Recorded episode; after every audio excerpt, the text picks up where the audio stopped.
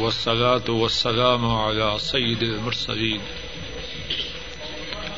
وعلى آله وأصحابه وأهل بيته وأتباعه إلى يوم الدين. اللهم انفعنا بما علمتنا وعلمنا ما ينفعنا وزدنا علما. اللهم تحر قلوبنا من النفاق وأعمالنا من الرياء وألسنتنا من الكذب وأعيننا من الخيانة فإنك تعلم خائنة الأعين وما تخفي الصدور رب اشرح لي صدري ويسر لي أمري. واحلل عقدة من لساني يفقه قولي. أعوذ بالله من الشيطان الرجيم. بسم الله الرحمن الرحيم. للذين يؤذون من نسائهم تربص أربعة أشهر. فإن فاءوا فإن الله غفور رحيم. وإن عدموا الطلاق فإن الله سميع عليم.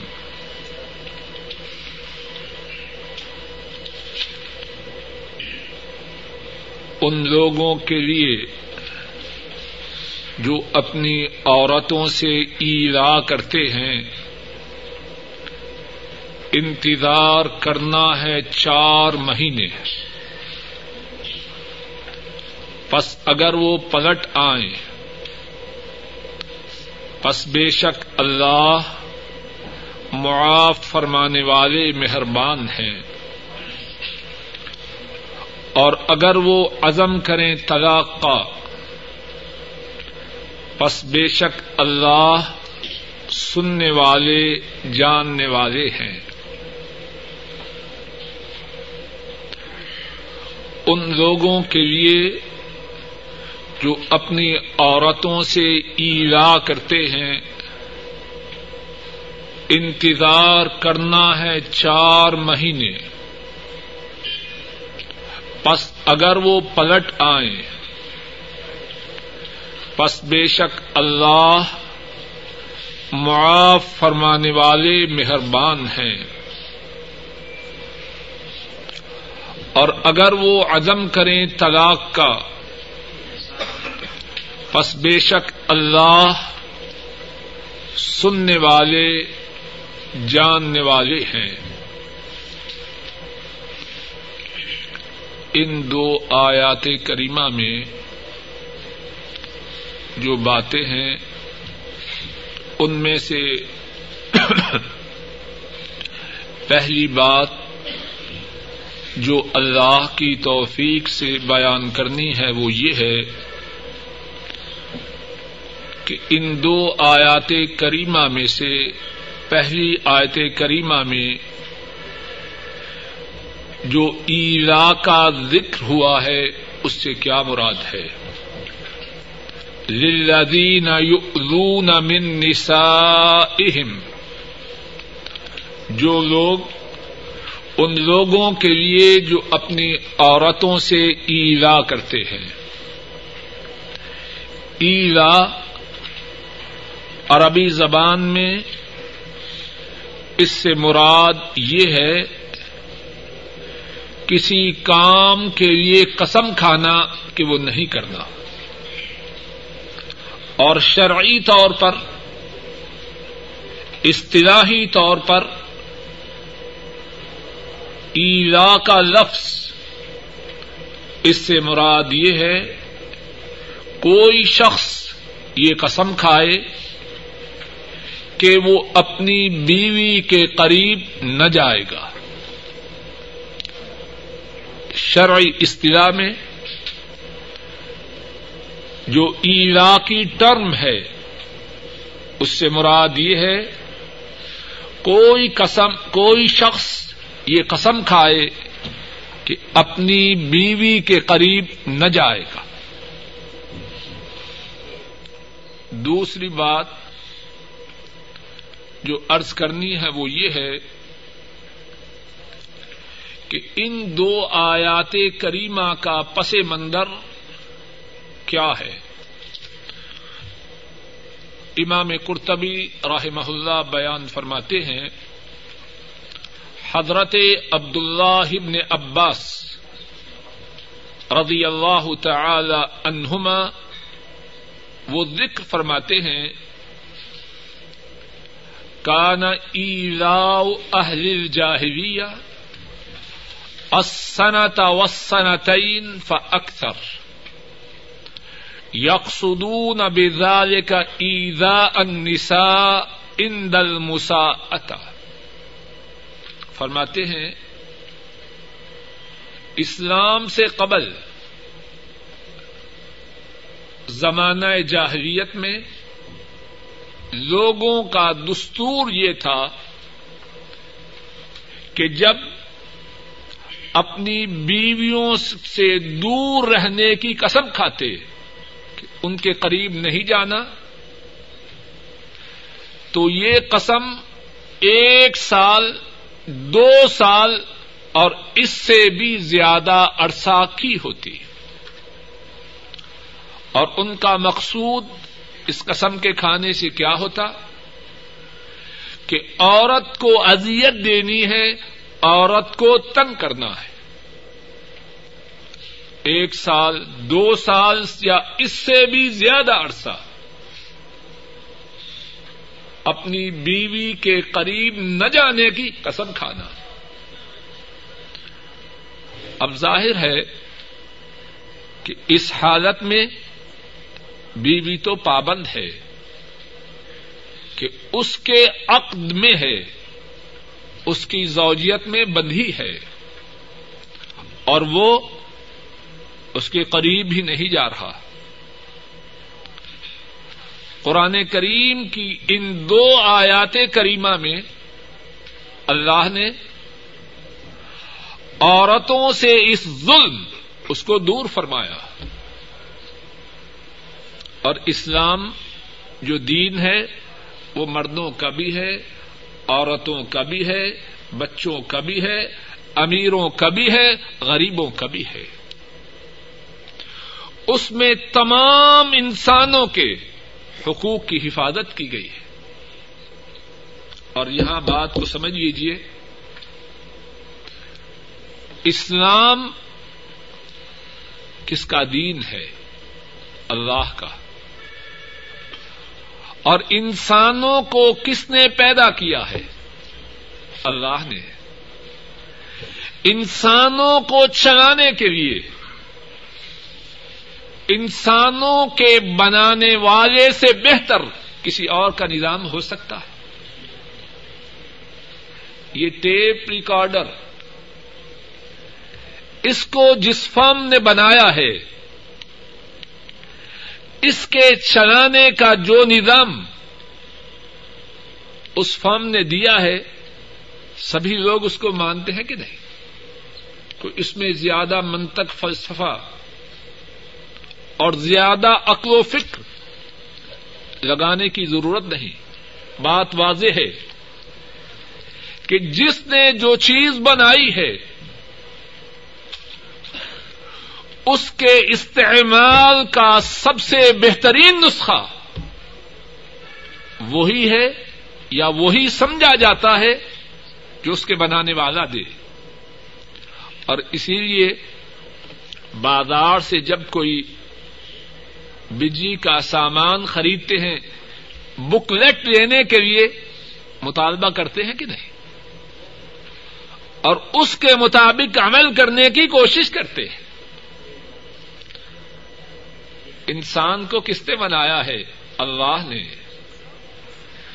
انسانوں کے نظام کو چلانے کے لیے بہترین طریقہ۔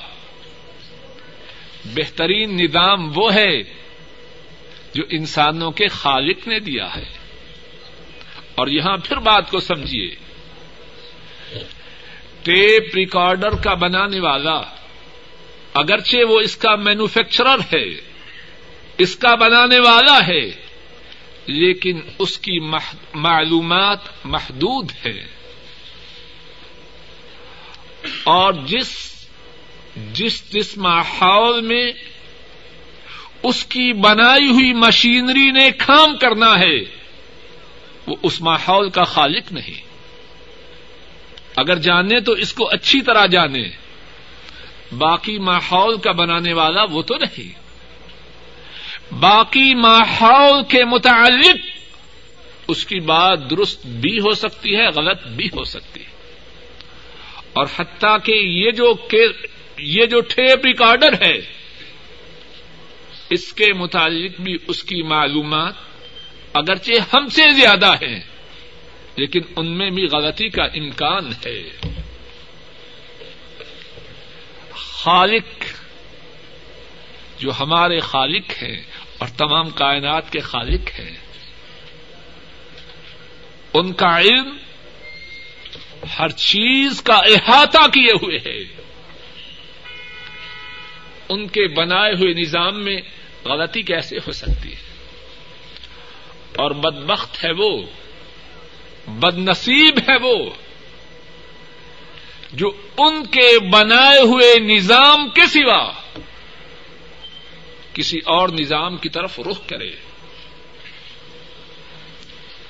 بات یہاں سے شروع ہوئی کہ اللہ سب کے خالق ہیں، سب کے رب ہیں، سب کے مالک ہیں، اور انہوں نے اپنے دین میں سب کے حقوق کی حفاظت کی ہے۔ اگر مردوں کو حقوق عطا فرمائے ہیں تو عورتوں کے بھی جو حقوق ہیں، ان کو عطا فرمائے ہیں۔ اگر مرد ان حقوق سے تجاوز کریں، جو اللہ نے ان کو عطا فرمائے ہیں، تو وہ سرات مستقیم سے بھٹک جائیں گے۔ اور اگر عورتیں وہ بھی ان حقوق سے زیادہ حقوق کا مطالبہ کریں جو اللہ نے انہیں عطا فرمائے ہیں، تو ان کے اس مطالبہ میں ان کی بربادی، ان کی تباہی اور ان کی خرابی پنہا ہے۔ وہ سمجھے نہ سمجھے، مانے نہ مانے۔ ان کے لیے خیر اسی میں ہے جو اللہ نے انہیں عطا فرمایا ہے۔ اور یہ مستقل موضوع ہے۔ مسلمانوں میں سے کچھ عورتیں جو غیر اسلامی معاشروں کو دیکھ کر، ان کی چمک دمک سے مرعوب ہو کر، اسلام کی حدود کو توڑنے کا مطالبہ کرتی ہیں۔ وہ غیر اسلامی معاشروں میں عورتوں کی جو اصل کیفیت ہے، اس سے یا تو غافل ہیں، یا جان بوجھ کر اس سے تغافل برت رہی ہے۔ تو بات یہ ارض کر رہا تھا، اللہ مالک الملک نے عورتوں کے حقوق کی حفاظت فرماتے ہوئے ان دو آیات کریمہ میں ایلا کے مسئلہ کو منظم کیا، حدود و ضوابط کا پابند کیا۔ تیسری بات یہ ہے کہ ایلا کو اللہ مالک الملک نے جو حدود و ضوابط کا پابند کیا، وہ کیا حدود و ضوابط تھے؟ فرمایا کہ جو شخص یہ قسم کھائے، کہ اپنی بیوی کے قریب نہیں جانا، چار ماہ کی اسے مہلت ہے۔ تربس اربعت اشہر، چار ماہ کی مہلت ہے۔ اور اگر وہ چار ماہ گزرنے پر پلٹ آئے۔ اپنی قسم سے رجوع کروے۔ پس بے شک اللہ معاف کرنے والے مہربان ہیں۔ چار ماہ تک انتظار ہے، اس سے زیادہ نہیں۔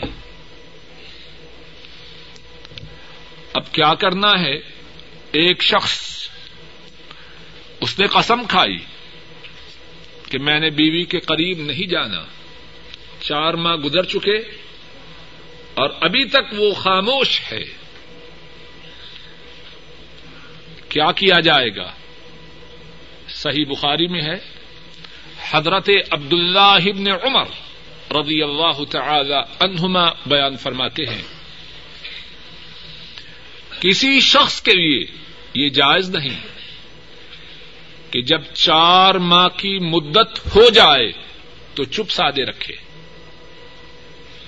اس کے لیے ضروری ہے کہ یا تو طلاق دے یا بیوی کو اپنے گھر آباد کرے،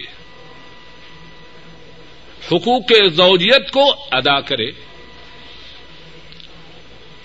چار ماہ گزرنے پر دو میں سے ایک بات کا فیصلہ کرنا اس کے لیے ضروری ہے۔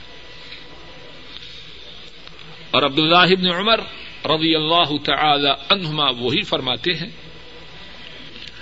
اگر وہ فیصلہ نہ کرے، چپ سادے رکھے، اسلامی حکومت اسے مجبور کرے گی، اسے قاضی کے سامنے کوٹ میں لایا جائے گا۔ اب یا واپس پلٹ جاؤ۔ اپنی بیوی سے اس تعلقات قائم کرو یا بیوی اس کو طلاق دو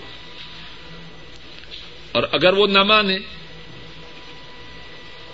اسلامی حکومت قاضی کے ذریعے اس کی بیوی کو اس کے عق سے فارغ کر دے گی۔ کتنا خیال ہے عورت کے حقوق کا۔ اور شاید کسی کے ذہن میں یہ خیال پیدا ہو کہ چار ماہ تک بھی کیوں صبر کیا گیا؟ ذرا بات کو سمجھیے، شاید کسی کے ذہن میں خیال پیدا ہو کہ چار ماہ تک کیوں صبر کیا گیا؟ پہلے دن ہی اسے کیوں مجبور نہیں کیا گیا کہ فیصلہ کرو؟ ذرا بات کو سمجھیے اچھی طرح۔ اللہ کے ہر حکم میں حکمت ہے۔ اللہ کے ہر حکم میں مسلحت ہے۔ بسا اوقات ہم اس مسلحت کو سمجھتے ہیں اور بسا اوقات نہیں سمجھتے۔ لیکن اللہ کا کوئی حکم مسلحت سے خالی نہیں۔ اس حکم میں کیا مسلحت ہے؟ واللہ اعلم بالصواب۔ لیکن جو بات سمجھ میں آتی ہے وہ یہ ہے کہ یہ گھر برباد نہ ہو، اجڑ نہ جائے۔ کس طرح؟ آدمی غصے میں ہے، اسی لیے تو اس نے قسم کھائی ہے نا، کہ میں اپنی بیوی کے قریب نہ جاؤں گا، اسی لیے قسم کھائی ہے۔ اب اگر اسے آج ہی کورٹ میں لایا جائے اور کہا جائے فیصلہ کرو۔ تو کیا فیصلہ ہوگا؟ بتلائیے، کیا فیصلہ ہوگا؟ عام طور پر یہ ہوگا، میں اس کو چھٹی دیتا ہوں۔ اور طلاق اسلام میں پسندیدہ بات نہیں ہے۔ طلاق تو آخری اسٹیپ ہے۔ دوائی سے فائدہ نہیں انجیکشنوں سے فائدہ نہیں۔ آخری علاج یہ ہے کہ جو فاسد جزو ہے، جسم کا فاسد ٹکڑا ہے، اسے کاٹ دیا جائے۔ آخری علاج ہے۔ آج ناراض ہوا اور ناراضگی میں یہ قسم کھائی۔ کل اسے کورٹ میں لایا جائے تو کیا کہے گا؟ ٹھیک ہے جی۔ میں اس کو طلاق دیتا ہوں۔ اسلام اس بات کو اگر ممکن ہو تو پسند نہیں کرتا۔ اگر نبا ہو سکے تو اسلام پسند کرتا ہے کہ جو خاندان بنا ہے وہ بنا رہے۔ جو گھر آباد ہوا ہے وہ اجڑے نہیں۔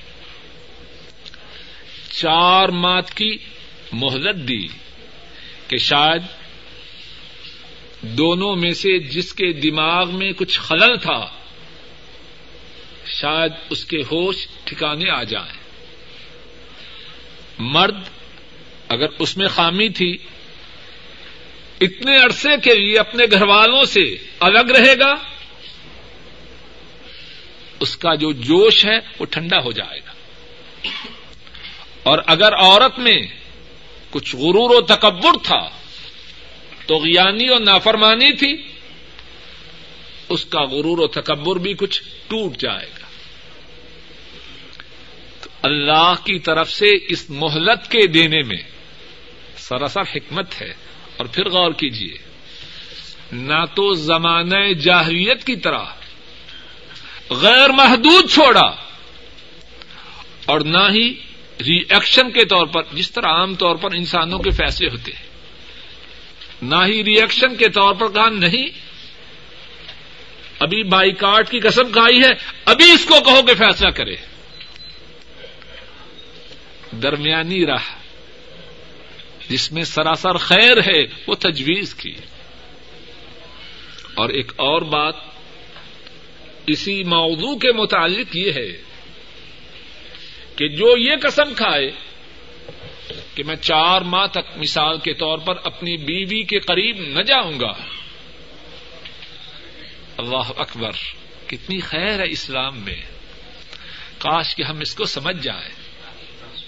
کاش کہ اللہ ہمیں یہ بات سمجھا دے۔ یہ بھی نہیں کہا کہ چار ماہ تک لازمن بائی کاٹ رکھے۔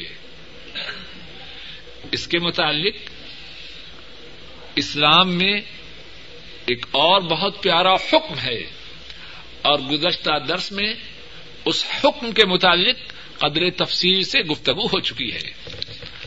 اور وہ حکم کیا ہے؟ من حلف على يمين فرآ غيرها خيرا منها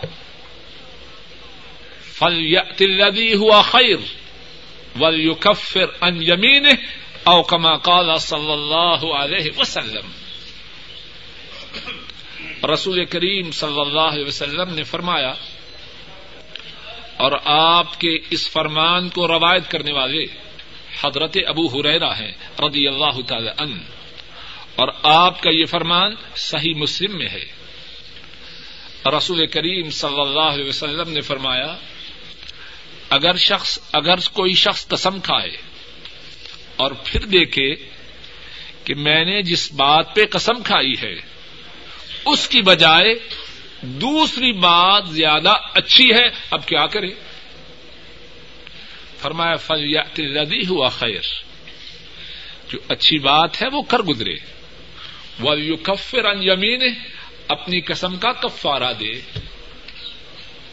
کس طرح خیر کے دروازوں کو کھلا رکھا ہے۔ قسم کھائی کہ چار ماہ تک بیوی کے قریب نہ جاؤں گا۔ اب تین دن اپنے گھر والوں سے ذرا دور رہا۔ دماغ ٹھکانے آ گیا۔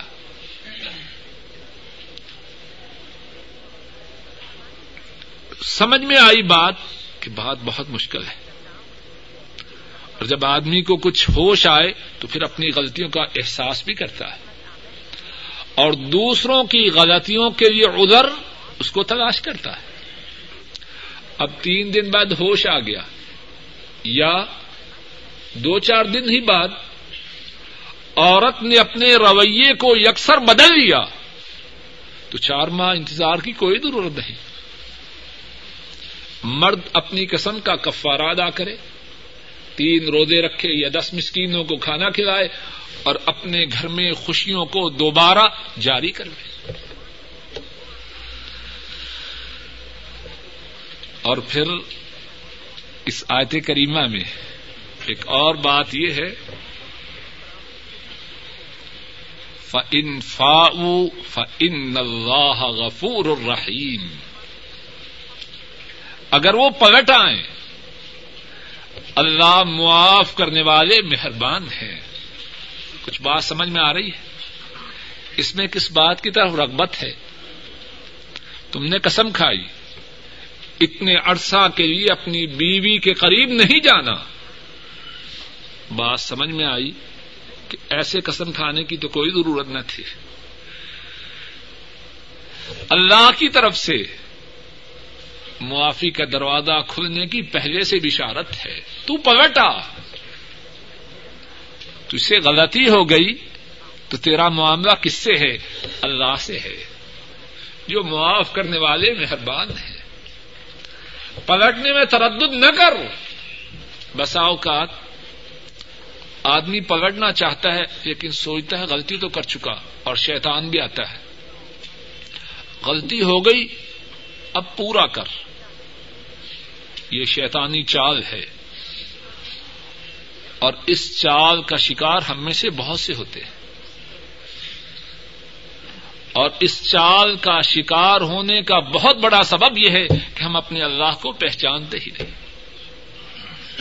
فاؤ فن اللہ غفور الرحیم اگر وہ پلٹ آئیں، تو کچھ بات نہیں، اللہ معاف کرنے والے مہربان ہیں۔ اور ایک اور بات، انہی دو آیت کریمہ میں جو ہے وہ یہ ہے وہ ان عدم الطلاق ان اللہ سمیع علیم اگر اپنی بیویوں کے قریب نہ جانے کی قسم کھانے والے، طلاق کا ہی ارادہ کریں۔ اللہ اکبر، کیسا پیارا انداز ہے۔ اگر اپنی بیویوں کے قریب نہ جانے کی قسم کھانے والے طلاق کا ہی ارادہ کریں، تو پھر اللہ سننے والے، جاننے والے۔ اللہ اکبر۔ کتنی بڑی بات فرمائی۔ کچھ سمجھ میں آئی بات کہ نہیں؟ جب طلاق کا سلسلہ چلا، تو اس میں زیادتی کے امکانات بہت زیادہ ہوتے ہیں۔ مرد کی طرف سے بھی، عورت کی طرف سے بھی۔ اور کچھ زیادتیاں ایسی ہوتی ہیں کہ انسان ان کی گرفت کر سکتے ہیں، ان کے متعلق محاسبہ کر سکتے ہیں۔ تو نے یہ کہا اس نے یہ کہا، تو نے تھپڑ ماری، تو نے اس کا مال چھینا. انسانوں کے درمیان جو زیاتیاں ہوتی ہیں، ان میں سے کچھ ایسی ہیں جن کی گرفت ہو سکتی ہے۔ اور کچھ زیاتیاں ایسی ہوتی ہیں، یا وہ جانے جو پس رہا ہے، یا اس کا اللہ جانے، یا زیادتی کرنے والا جانے، ہوتا ہے کہ نہیں؟ تو کتنے پیارے انداز سے بات کو سمجھایا۔ اے لوگوں جب طلاق کی لائن پہ آ جاؤ، تو یاد رکھو، تمہارا معاملہ کس کے ساتھ ہے؟ اللہ کے ساتھ ہے۔ جو اپنی زبان سے بولو گے، وہ اس کو سننے والے ہیں۔ اور جو اپنے دل کی گہرائیوں میں چھپاؤ گے یا اپنے اشاروں سے، کنایوں سے، کسی انداز سے کوئی حرکت کرو گے، وہ اللہ اس کو جاننے والے ہیں۔ اگر لوگوں کے محاسبہ سے تمہیں بچنے کی امید ہے، تو اس کے محاسبہ سے کیسے بچو گے؟ وہ تمہاری ہر ہر حرکت سے آگاہ ہے فن فا فن عدم الطلاق فن اللہ سمیع علیم پڑی کاری سے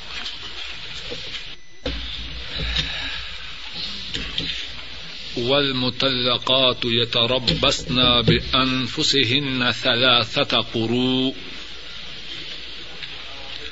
ولا يحل لهن أن يكتمن ما خلق الله في أرحامهن إن كن يؤمن بالله واليوم الآخر.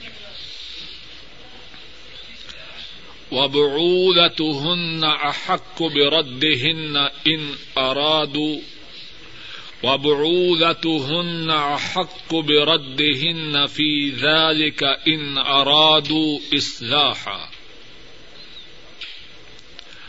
ولهن مثل الذي عليهن بالمعروف وللرجال عليهن درجة والله عزيز حكيم اور جن عورتوں کو طلاق دی گئی ہو، وہ اپنی جانوں کے ساتھ تین قرو انتظار کرے۔ اور ان کے لیے جائز نہیں کہ جو اللہ نے ان کے ارحام میں پیدا فرمایا ہے کہ وہ اس کو چھپائیں۔ اگر ارادہ کریں اور ان کے لیے ہے، جس طرح کے ان کے ذمہ ہے، معروف کے ساتھ۔ اور آدمیوں کے لیے ان عورتوں پر درجہ ہے۔ اور اللہ غالب حکمت والے ہیں۔ اور جن عورتوں کو طلاق دی گئی ہو، اپنی جانوں کے ساتھ تین قرو انتظار کریں۔ اور ان کے لیے جائز نہیں کہ اللہ نے ان کے ارحام میں جو پیدا فرمایا ہے، اس کو وہ چھپائیں۔ اگر ان کا اللہ کے ساتھ قیامت کے دن کے ساتھ ایمان ہے۔ اور ان کے خامند اس بارے میں ان کے لوٹانے کے زیادہ حقدار ہیں۔ اگر وہ اصلاح کا ارادہ کرے اور عورتوں کے لیے اسی طرح حقوق ہیں۔ جس طرح ان کے ذمہ واجبات ہیں، بھلائی کے ساتھ۔ اور آدمیوں کے لیے عورتوں پر درجہ ہے۔ اور اللہ غالب حکمت والے ہیں۔ اس آیت کریمہ میں جو مسئلہ بیان کیا جا رہا ہے وہ یہ ہے کہ جن عورتوں کو طلاق مل جائے، ان کی عدت کتنی ہے؟ انہوں نے کتنی دیر تک پہلے خامند کے عقد میں، اس کی زوجیت میں رہنا ہے؟ اور کب تک انہیں نئی شادی کرنے کی اجازت نہیں۔ عورتیں ان کی مختلف اقسام ہیں۔ ایک قسم ان عورتوں کی ہے کہ شادی ہوئی اور رخصتی نہیں ہوئی۔ اور رخصتی سے قبل۔ دروازہ کھول دیجیے بس ذرا تھوڑا سا بس کھول دیجیے تاکہ عورتوں کی اقسام میں سے ایک قسم ان عورتوں کی ہے، ان کو طلاق ہوئی، لیکن ابھی تک ان کی رخصتی نہیں ہوئی۔ اور اللہ معاف کرے، ایسے واقعات ہوتے ہیں۔ ان عورتوں پر کوئی عدت نہیں۔ نکاح ہوا، رخصتی نہیں ہوئی۔ طلاق ہو گئی۔ اس عورت پر کوئی عدت نہیں۔ اب طلاق ہوئی، ابھی خامد کے نکاح سے نکل گئی۔ اگر کل چاہے، اللہ کے فضل و کرم سے اس کا نکاح ہو جائے تو ہو جائے۔ سورہ احزاب میں اللہ تعالی نے اس حکم کو بیان فرمایا۔ یا ایوہ الذین آمنوا اذا نکحتم المؤمنات ثم طلقتموهن من قبل ان تمسوهن فما لكم عليهن من عدة تعتدونها اے ایمان والو اگر مومنہ عورتوں سے تم نکاح کرو، پھر ان کو چھونے سے قبل تم انہیں طلاق دے دو، تو ان عورتوں پر کوئی عدت نہیں۔ یہ عورتوں کی پہلی قسم ہے۔ دوسری قسم، نکاح ہوا اور نکاح کے بعد رخصتی ہوئی۔ اور عورت کو ماہواری کے دن نہیں آتے۔ یا تو وہ اتنی بوڑھی ہو چکی ہے کہ اب اسے یہ دن نہیں آتے، یا عورت کی ماہواری کے دن ابھی شروع ہی نہیں ہوئے۔ اس کے لیے کیا حکم ہے؟ قرآن کریم میں سورہ الطلاق میں اللہ تعالی نے ان عورتوں کی عدت کے مسئلہ کو بیان فرمایا۔ ارشاد فرمایا واللہ یا اسنا من المحیز من نسائکم، ان ارتبتم فعدتهن ثلاثة اشهر واللہ لم يحز فرمایا، وہ عورتیں جو حیض سے مایوس ہو چکی ہیں، کیا مقصد؟ ان کی عمر زیادہ ہو چکی ہے۔ وہ عورتیں جو حیض سے مایوس ہو چکی ہیں تمہاری عورتوں سے، اگر تمہیں شک ہو، اب عدت کس طرح کریں؟ عدت ہن سلاست اشہر۔ ان کی عدت تین مہینے ہے۔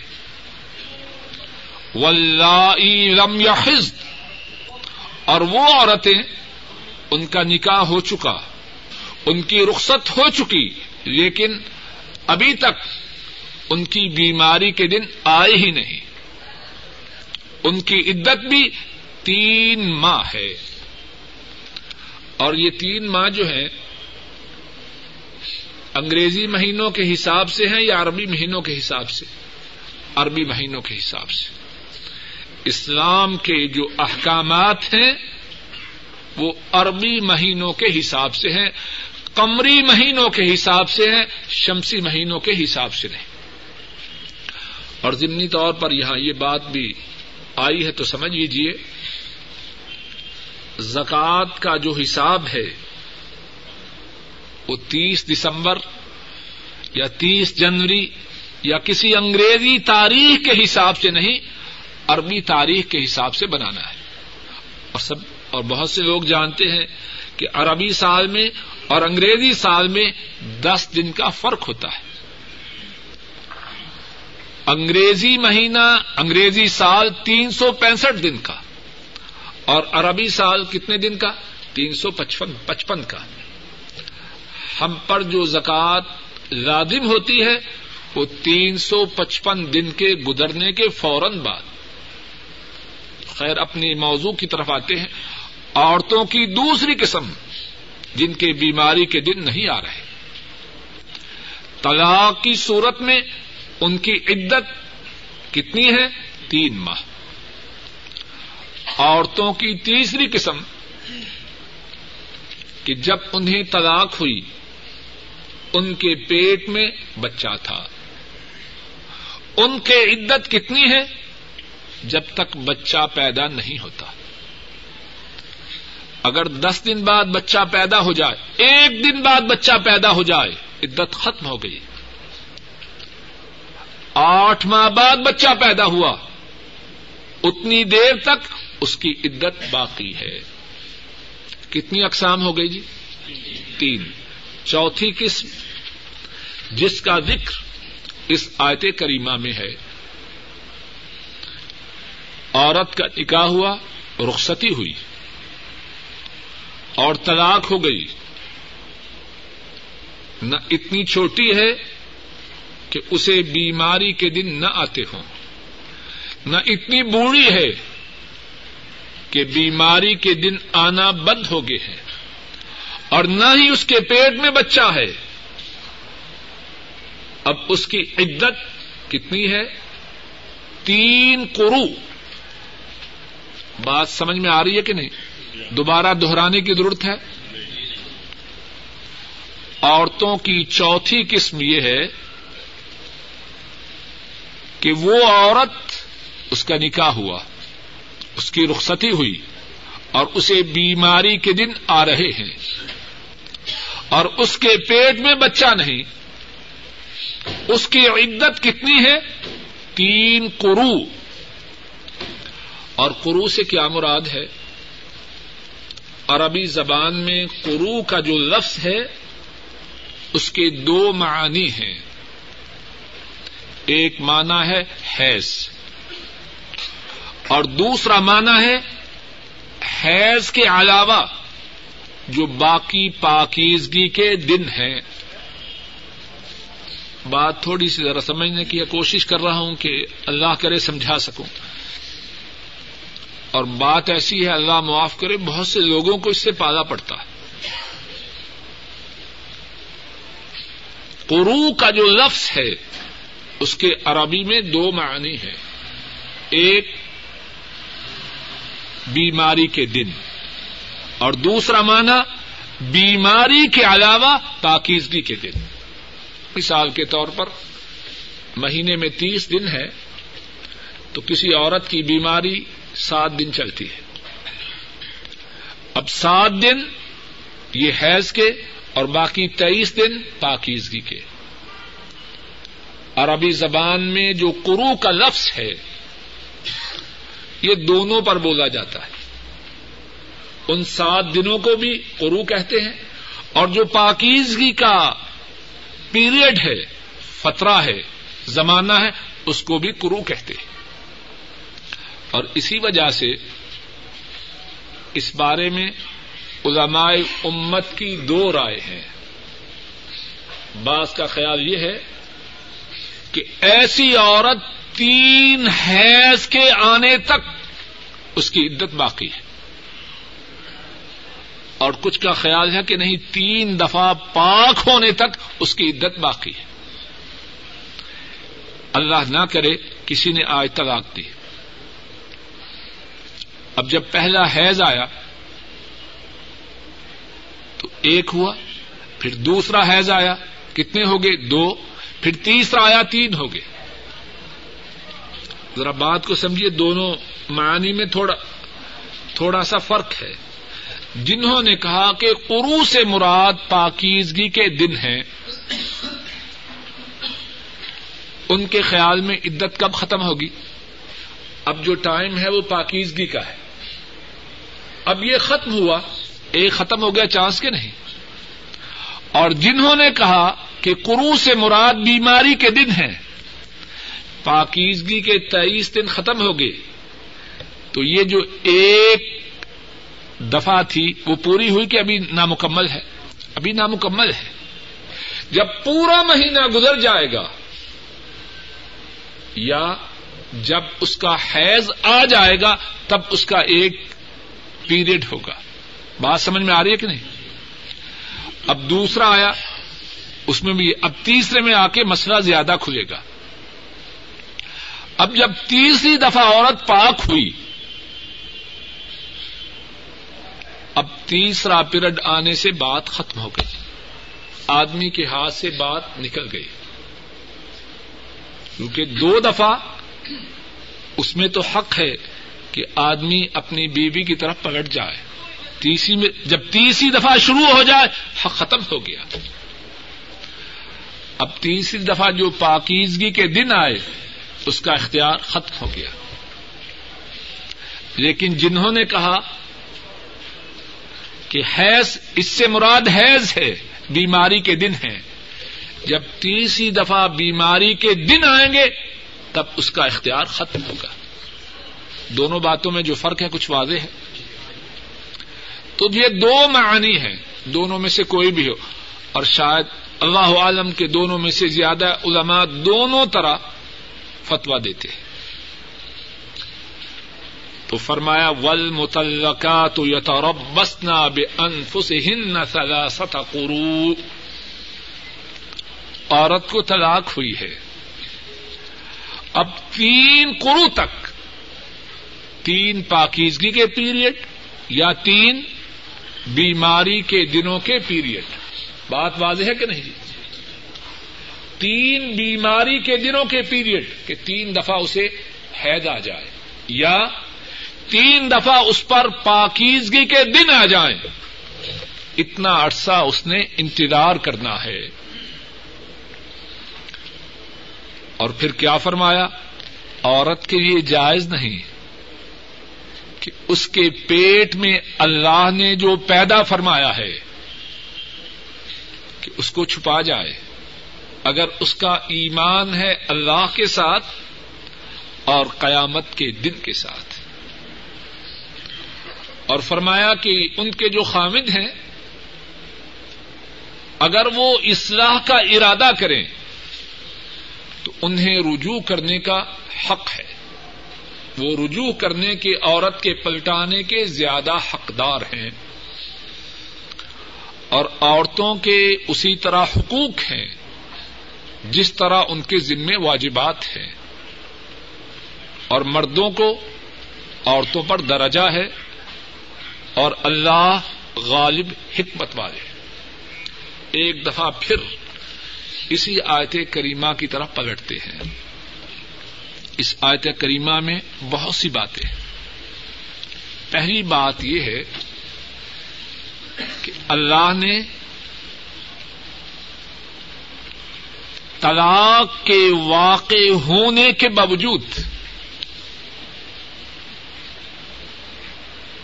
طرفین کے حقوق کو محفوظ رکھا۔ طلاق کی وجہ سے جن خرابیوں کے آنے کے امکانات تھے، ان کا سدباب فرمایا۔ آدمی کی بیوی ہے، خدا نہ کرے اس نے طلاق دی ہے۔ اس عورت کے پیٹ میں آدمی کی طرف سے اللہ کے حکم سے بچہ ہے۔ اگر وہ عورت انتظار نہ کرے، کہاں جائے گا یہ بچہ؟ انصاب جو ہیں وہ خلط ملت ہو جائیں گے۔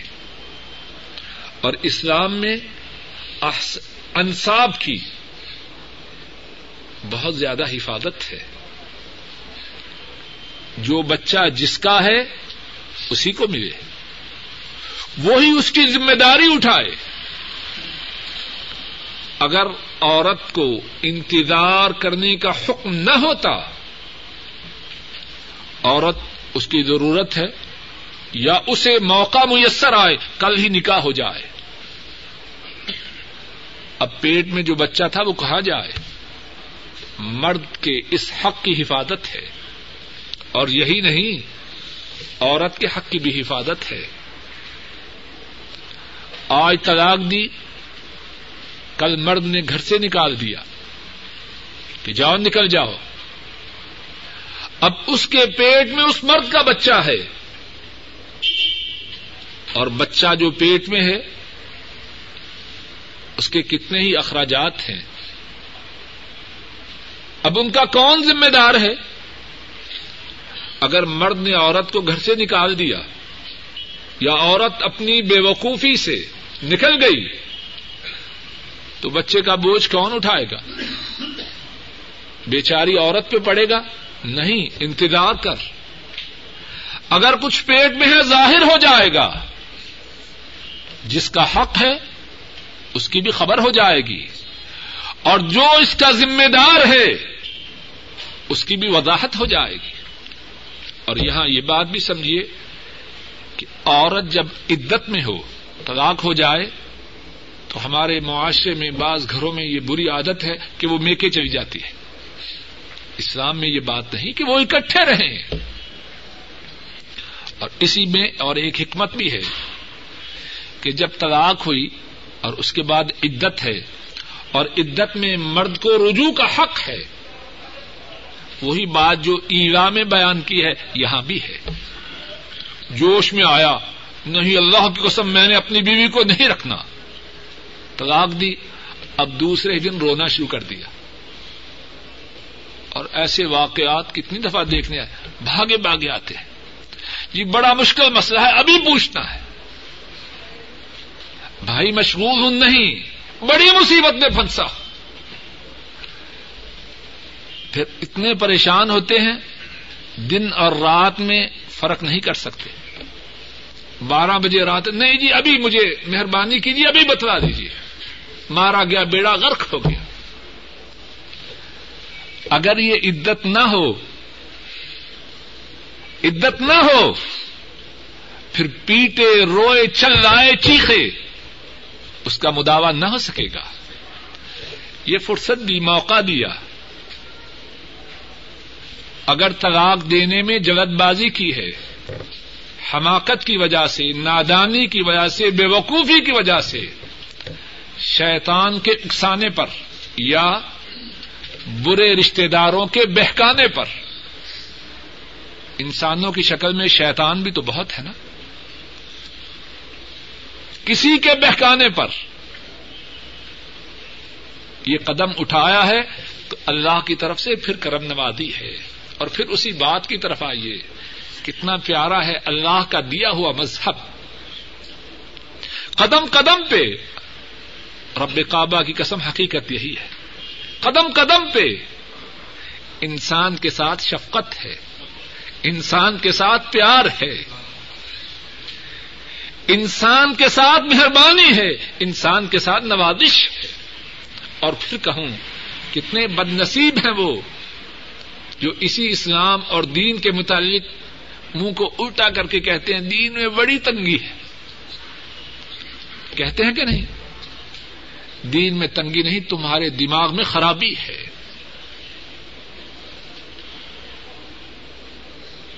یہ تنگی ہے۔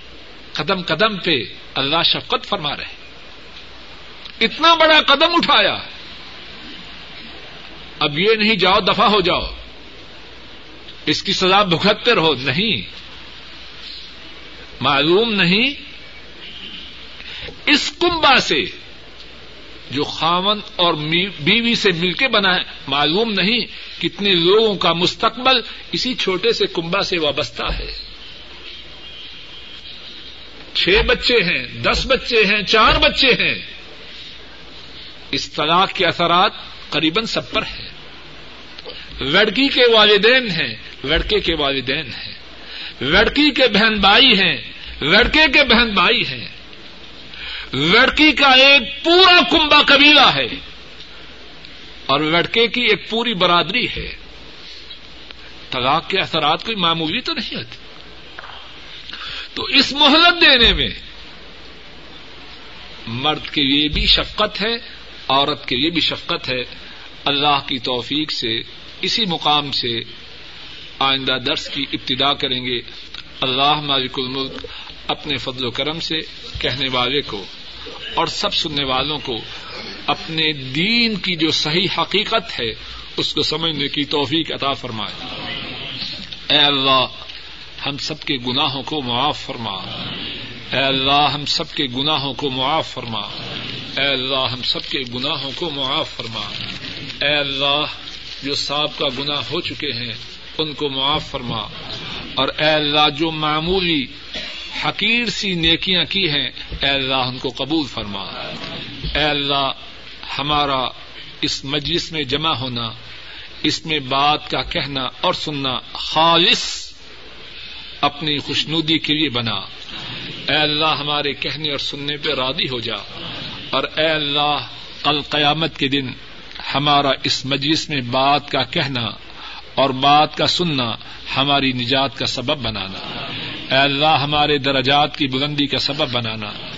اے اللہ، کتنے لوگ ہیں جو اس وقت نافرمانی کے پروگراموں میں پھنسے ہوئے ہیں۔ اے اللہ، آپ نے ہمیں توفیق دی۔ آپ کی توفیق سے، آپ کی نوازش سے۔ اس جگہ آپ کی کتاب کو سننے اور سنانے، سمجھنے اور سمجھانے کے لیے جمع ہوئے۔